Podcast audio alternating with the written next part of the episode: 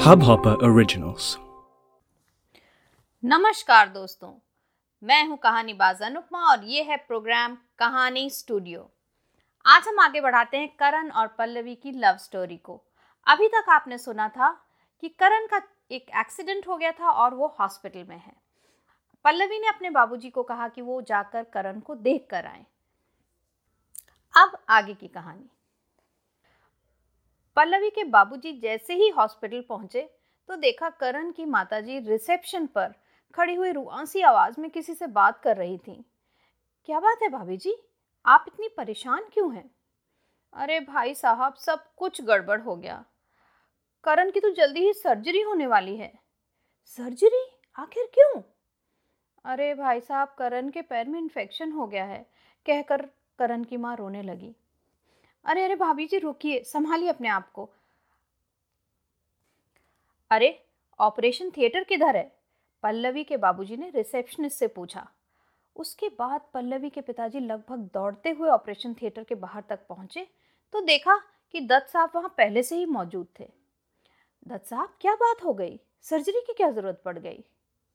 दत्त साहब पल्लवी के पिताजी की आवाज़ सुनकर मुड़े और मुड़ते ही पल्लवी के पिताजी ने देखा कि दत्त साहब की आँखों में आँसू थे। अरे, दत्त साहब, आप इतने परेशान क्यों हैं? क्या कहूँ, करण का अंगूठा काटना पड़ेगा क्योंकि उसमें गैंगरीन फैल चुका है। क्या बात कर रहे हैं आप? हाँ करण तो पायलट है, अंगूठे के बिना तो पायलट ही नहीं रह पाएगा। अरे भाई साहब, आप इस समय ये सब मत सोचिए, पल्लवी के पिताजी बोले। हमारा बच्चा ठीक हो जाना चाहिए। नौकरियाँ तो और भी बहुत हैं दुनिया में।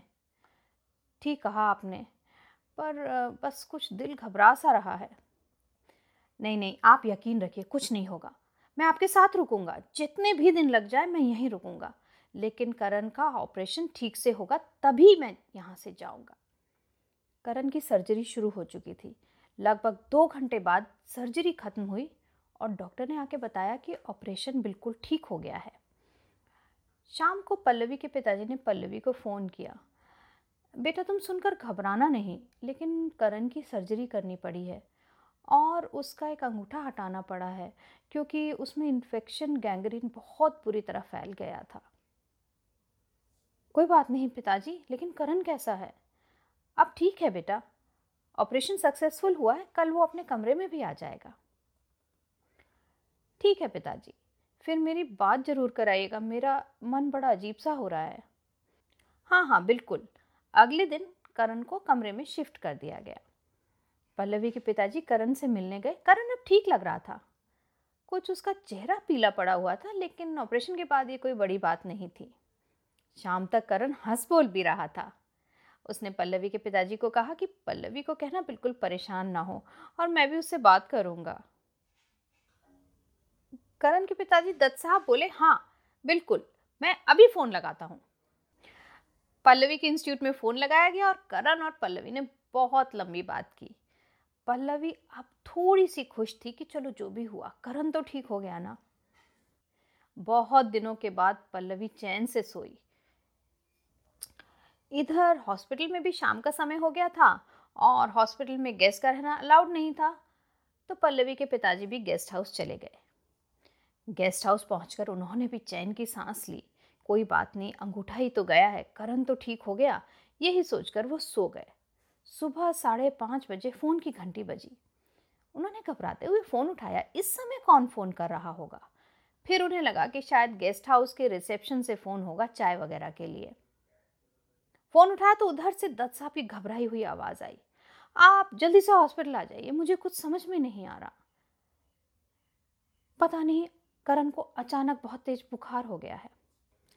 पल्लवी के पिताजी तुरंत हॉस्पिटल पहुँचे और वहाँ देखा कि कई सारे डॉक्टर करण की जाँच कर रहे हैं।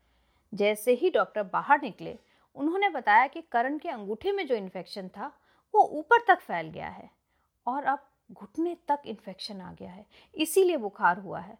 कुछ ना कुछ तो जल्दी करना ही होगा। कुछ ना कुछ का क्या मतलब है, डॉक्टर? करण के पिताजी बोले। शायद फिर से ऑपरेशन करना पड़ेगा और हम कोशिश करेंगे कि पैर बचा लें। लेकिन अगर इन्फेक्शन ज़्यादा फैल गया होगा तो हमें पैर हटाना पड़ेगा, कम से कम घुटने के नीचे से तो। क्या बात कर रहे हैं आप डॉक्टर अभी कल तक तो करंट ठीक था, इतनी जल्दी कैसे इन्फेक्शन फैल सकता है? नहीं सर गैंग्रेन का इन्फेक्शन इतनी जल्दी ही फैलता है। फिर भी हम कोशिश करेंगे कि सिर्फ़ मसल्स वगैरह हटाकर उसके पैर को रोक लें, लेकिन सर्जरी हमें आज ही करनी होगी। पल्लवी के पिताजी को समझ में नहीं आया कि क्या हो रहा है। वो चक्कर खाकर चेयर पर बैठ गए। हे भगवान, करण को ठीक कर दो। पल्लवी का क्या हाल होगा ये सब जानकर? रात को सर्जरी तो हो गई और डॉक्टर ने आश्वस्त भी किया कि अब कुछ नहीं होगा। लेकिन सर्जरी में करण का पैर घुटने के नीचे से हटाना पड़ा, काटना पड़ा। दत्त साहब का तो रोना ही नहीं रुक रहा था। पल्लवी के पिताजी सोच रहे थे कि अब मैं पल्लवी को क्या बताऊँ, कैसे बताऊँ? फिर भी उन्होंने डरते हुए फ़ोन किया और पल्लवी को कहा, बेटा, मैं तुम्हें कुछ बताना चाहता हूँ, लेकिन तुम्हें हिम्मत रखनी होगी। क्या बात है बाबूजी? जल्दी बताइए। मेरा दिल बहुत घबरा रहा है। पल्लवी करण का पैर घुटने के नीचे से काटना पड़ा। उसमें इन्फेक्शन फैल गया था। लेकिन अब कोई प्रॉब्लम नहीं है, वो ठीक हो जाएगा। बाबूजी, मुझे दिल्ली आना है। मुझे करण को देखना है। हाँ बेटा, मुझे भी लगता है कि तुम्हें आना चाहिए। मैं तुम्हारी फ़्लाइट का टिकट करा देता हूँ। अगले ही दिन पल्लवी हॉस्पिटल पहुँच गई। वहाँ पहुँच जो उसने देखा, उसकी उसे उम्मीद नहीं थी। वो सोच कर आई थी कि वो तुरंत करण से मिलेगी। लेकिन जब वो वहाँ पहुँची तो देखा करण आईसीयू में शिफ्ट किया जा चुका है और वो आज रात से पहले नहीं मिल पाएगी। बाबूजी प्लीज़ बताइए ना, अब क्या इशू है? वो आईसीयू में क्यों है? पता नहीं, पल्लवी डॉक्टर की भी समझ में नहीं आ रहा कि क्या हो रहा है। करण का बुखार ही नहीं उतर रहा और आज तो वो किसी को पहचान भी नहीं रहा था। बाबूजी, मैं हॉस्पिटल में ही रुकूँगी। जब वो अलाउ करेंगे तो मैं मिलकर ही यहाँ से हटूँगी। ठीक है बेटा, मैं भी तुम्हारे साथ रुकता हूँ। पल्लवी रिसेप्शन के पास ही बैठी थी कि एक नर्स ने आके कहा कि, मैम, अब आप करण सर से मिल सकती हैं। दौड़ती हुई करण के कमरे में पहुँची। करण पूरे होशो हवास में था। उसको देखते ही बोला, आगे जाने मन, तुम्हें बुलाने के लिए क्या क्या करना पड़ता है? क्या करण तुमने तो जान निकाल दी? करण को ऐसे देखकर पल्लवी की खुशी का ठिकाना नहीं था। वो पास पहुँची और बोली, बस करण, अब तंग मत करना। उसके बाद जो करण ने कहा, वो सुनकर वो चौंक गई।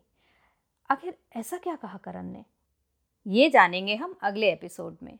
सुनते रहिए कहानी स्टूडियो में करण और पल्लवी की प्रेम कहानी। मैं हूँ कहानीबाज अनुपमा। आज के लिए इतना ही। अगर आप मुझे कांटेक्ट करना चाहते हैं तो मेरा ईमेल आईडी है make happy foundations at gmail dot com आज के लिए इतना ही। नमस्कार बाय बाय